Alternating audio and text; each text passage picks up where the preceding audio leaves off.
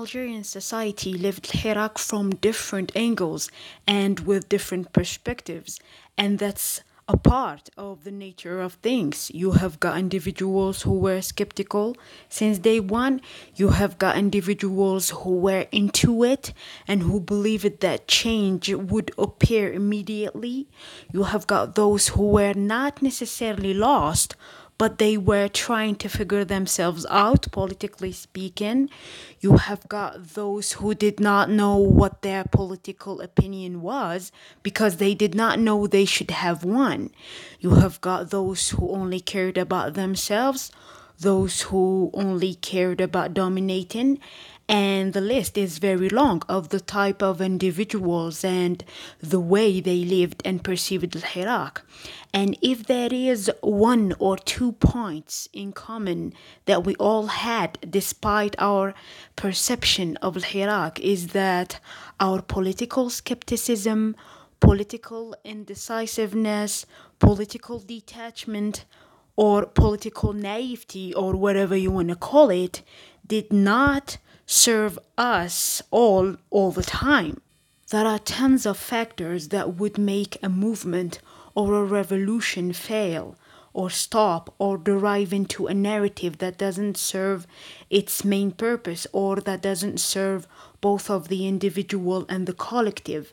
And one of these reasons is when a revolution gets stuck between the theory part of it or the action part of it. In chapter 4 of the book Pedagogy of the Oppressed, Paulo Freire discusses Vladimir Lenin's definition of what a revolution is, where he explains that any movement or any revolution is achieved with neither verbalism nor activism. That if a movement or a revolution stays in one of these two stages, activism or verbalism, it actually fails and that a revolution can initially be achieved with praxis. And praxis is a simultaneous combination of both of re- reflection and action or verbalism and activism. Another different reason that would make a revolution or a movement fail is our considerations of the elite our perceptions of the elite the way we approach and elite and the illusions that come with it. It is safe to say that it is fair for people, it is fair for any individual to hold and to have their opinion or to have their political opinion towards Al Hirak, even if their opinion does not seem to make sense to us. What's not fair and what's not adequate and what could be used is, is to hold into the mentality of Ha, no, everybody has got an opinion. This mockery, this type of misplaced mockery, does not have a place in this narrative because it is at these times and it is in this context where individuals should have a political education and a political opinion. Why?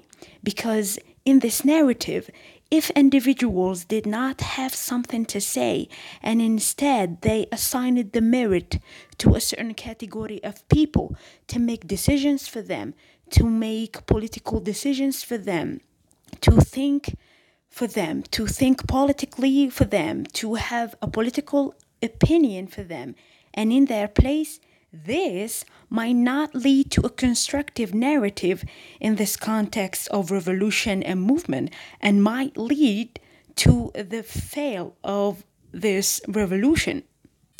At some point during Hirak, there were some narratives where some people thought that only knowledgeable lawyers should talk in order to take the lead, or that only the old elite should talk, or that maybe only the artists category should talk, or that only the appearing as intellectual influencers should talk, or that maybe only university students should talk, or themselves only should take actions, and so on, assigning these people a fundamental role in the transformation process of this narrative of revolution, and perceiving them as the idealized category of people, considered as the only ones who are maybe legitimate enough to take the lead of this revolution, putting them on a superior place and putting them on a pedestal, which is a very illusionary way of perceiving who the elites are. Paulo Freire says that the revolutionary leaders or this category of elites they can't treat the oppressed individuals of this society as mere activists to be denied the opportunity of reflection and allowed merely the illusion of acting, while in fact they would continue to be manipulated. He also shared that these elites or these leaders do bear the responsibility of coordination and at times direction but leaders who deny the right to reflection and activism to the oppressed ones by imposing their word on them, they falsify this revolution and they establish a contradiction between their methods of oppression and their objectives as revolutionary leaders or elites. If these leaders are truly committed to re- liberation, their action and reflection cannot proceed without the action and reflection of others. The other reason that would make a revolution or a movement fail is our inability as a society to identify the oppressive characteristic in the so called leaders and revolutionaries. When a voice was given by society or by some individuals to certain people, they assigned them as legitimate enough to talk during Hirak. Some of these people who were assigned to talk during Hirak shared this following characteristic.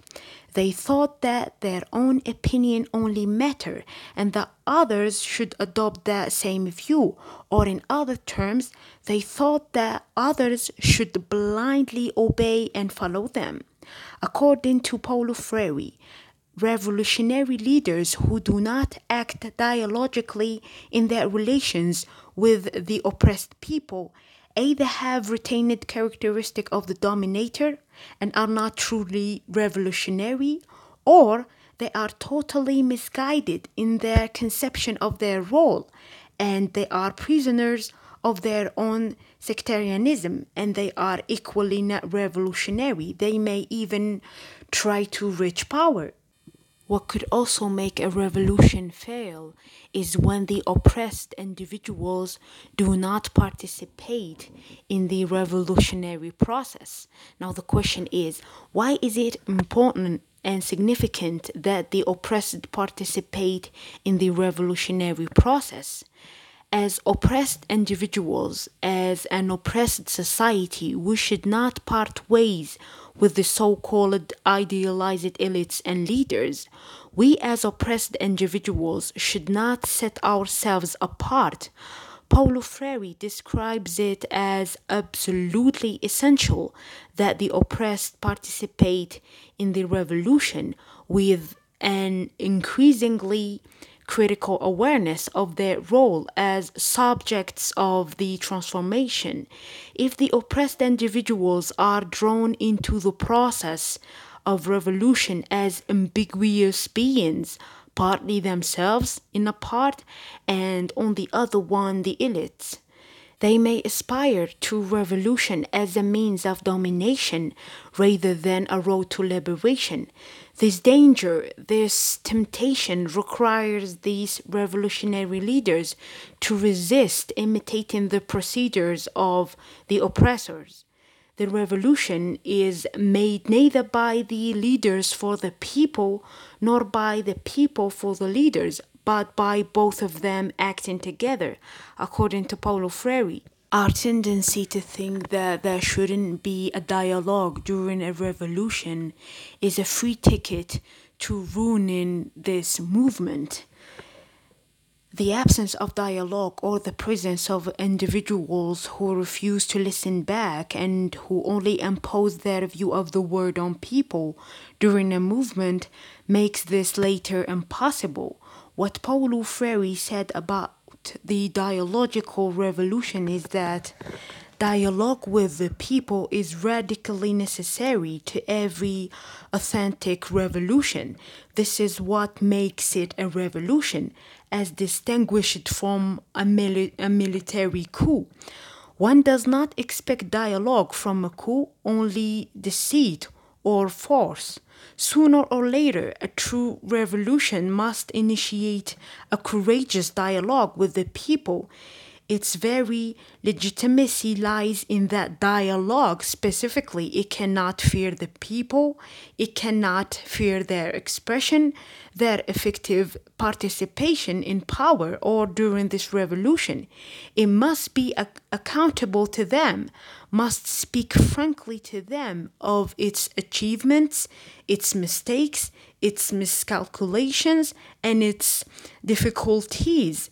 So, when we speak about what is a dialogical revolution, it has its achievement part to be talked about, its mistakes as well, its miscalculations, and its difficulties, as Paulo Freire worded or worded it in this part.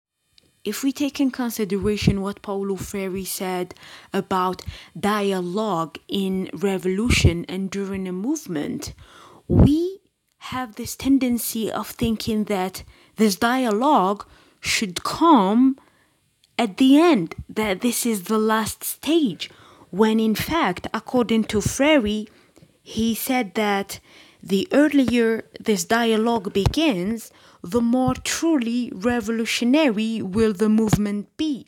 The dialogue, which is radically necessary to revolution, corresponds to another radical need that individuals, as beings who cannot be truly human apart from communication, for they are essentially communicative creators. So, to impede or to take away communication is to reduce these individuals into things, and this is a job for oppressors. This is not a job for revolutionaries, and this is not a characteristic that is related or linked to revolution. So I think that this is our mistake that we did in Hirak. We thought that dialogue should come later, or dialogue is the last stage of a revolution, when in fact it is something that begins the earlier the better. The last reason that would make a revolution fail, among other reasons, is a pretty delicate one. It's a pretty significant one, and it's a pretty fucked up one, to be quite honest. And this reason that would make a revolution fail is when oppressed ones are considered as ignorant by the elites or by the humanists or by the activists or by the so called revolutionaries. And as Paulo Freire said, scientific revolutionary humanism cannot, in the name of revolution, treat the oppressed people as objects to be analyzed and presented with prescriptions for behavior. To do this, it would be to fall into one of the myths of the oppressor ideology, which is the absolutizing of ignorance. This myth implies the existence of someone who decrees the ignorance of someone else. The one who is doing the decreasing defines themselves as the class to which they belong as those who know or were born to know. They thereby define others as alien entities or as ignorance. The words of their own class come to be the true words which they impose or attempt to impose on others the oppressed ones, whose words have been stolen from them. Those who steal the words of others developed I mean develop a deep doubt in the abilities of the others and consider them as incompetent. Each time they say their word without hearing the word of those whom they have forbidden to speak, they grow more familiarity to power and acquire a taste for guiding, for ordering, and commending. They can no longer live or exist without having someone else to, to give orders to. Under these circumstances, dialogue is impossible and revolution becomes an illusion. That was it for today's episode, for this week's episode. I thought the timing was on point as we are approaching the third anniversary of the Hirak. So that's it. And I was looking for a song to end this episode with, and the only one that comes to my mind right now is a song called Play God by Sam Fender. The song speaks about power, it speaks about a character that thinks of themselves as a god, as they are oppressing other people. And what a song to be added in this episode, especially after talking about the last paragraph. So that's it. It's it's a song about when the oppressor think of themselves as a god and they play God. They play the role of a of a supposedly God, of someone who is or who has power. So that's it. And I cannot wait to be next week because it's going to be about a movie. This movie is called Nomadland, and I'm going to be speaking about uh, Okay, okay, hold a second. I'm not going to spoil it. Anyways, the only thing you need to know is that next week's episode is going to be about the movie Nomadland.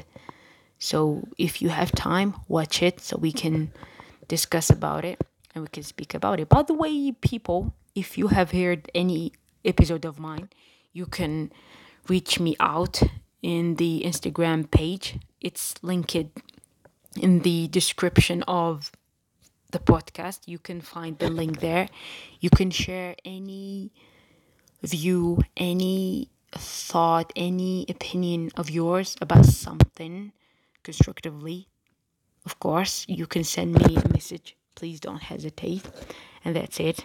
And again, if you think that this episode is worth sharing, please do not hesitate sharing it with your people or with the people you think who might be interested in that type of internet analysis, cultural analysis, and media analysis. I will leave you with the song.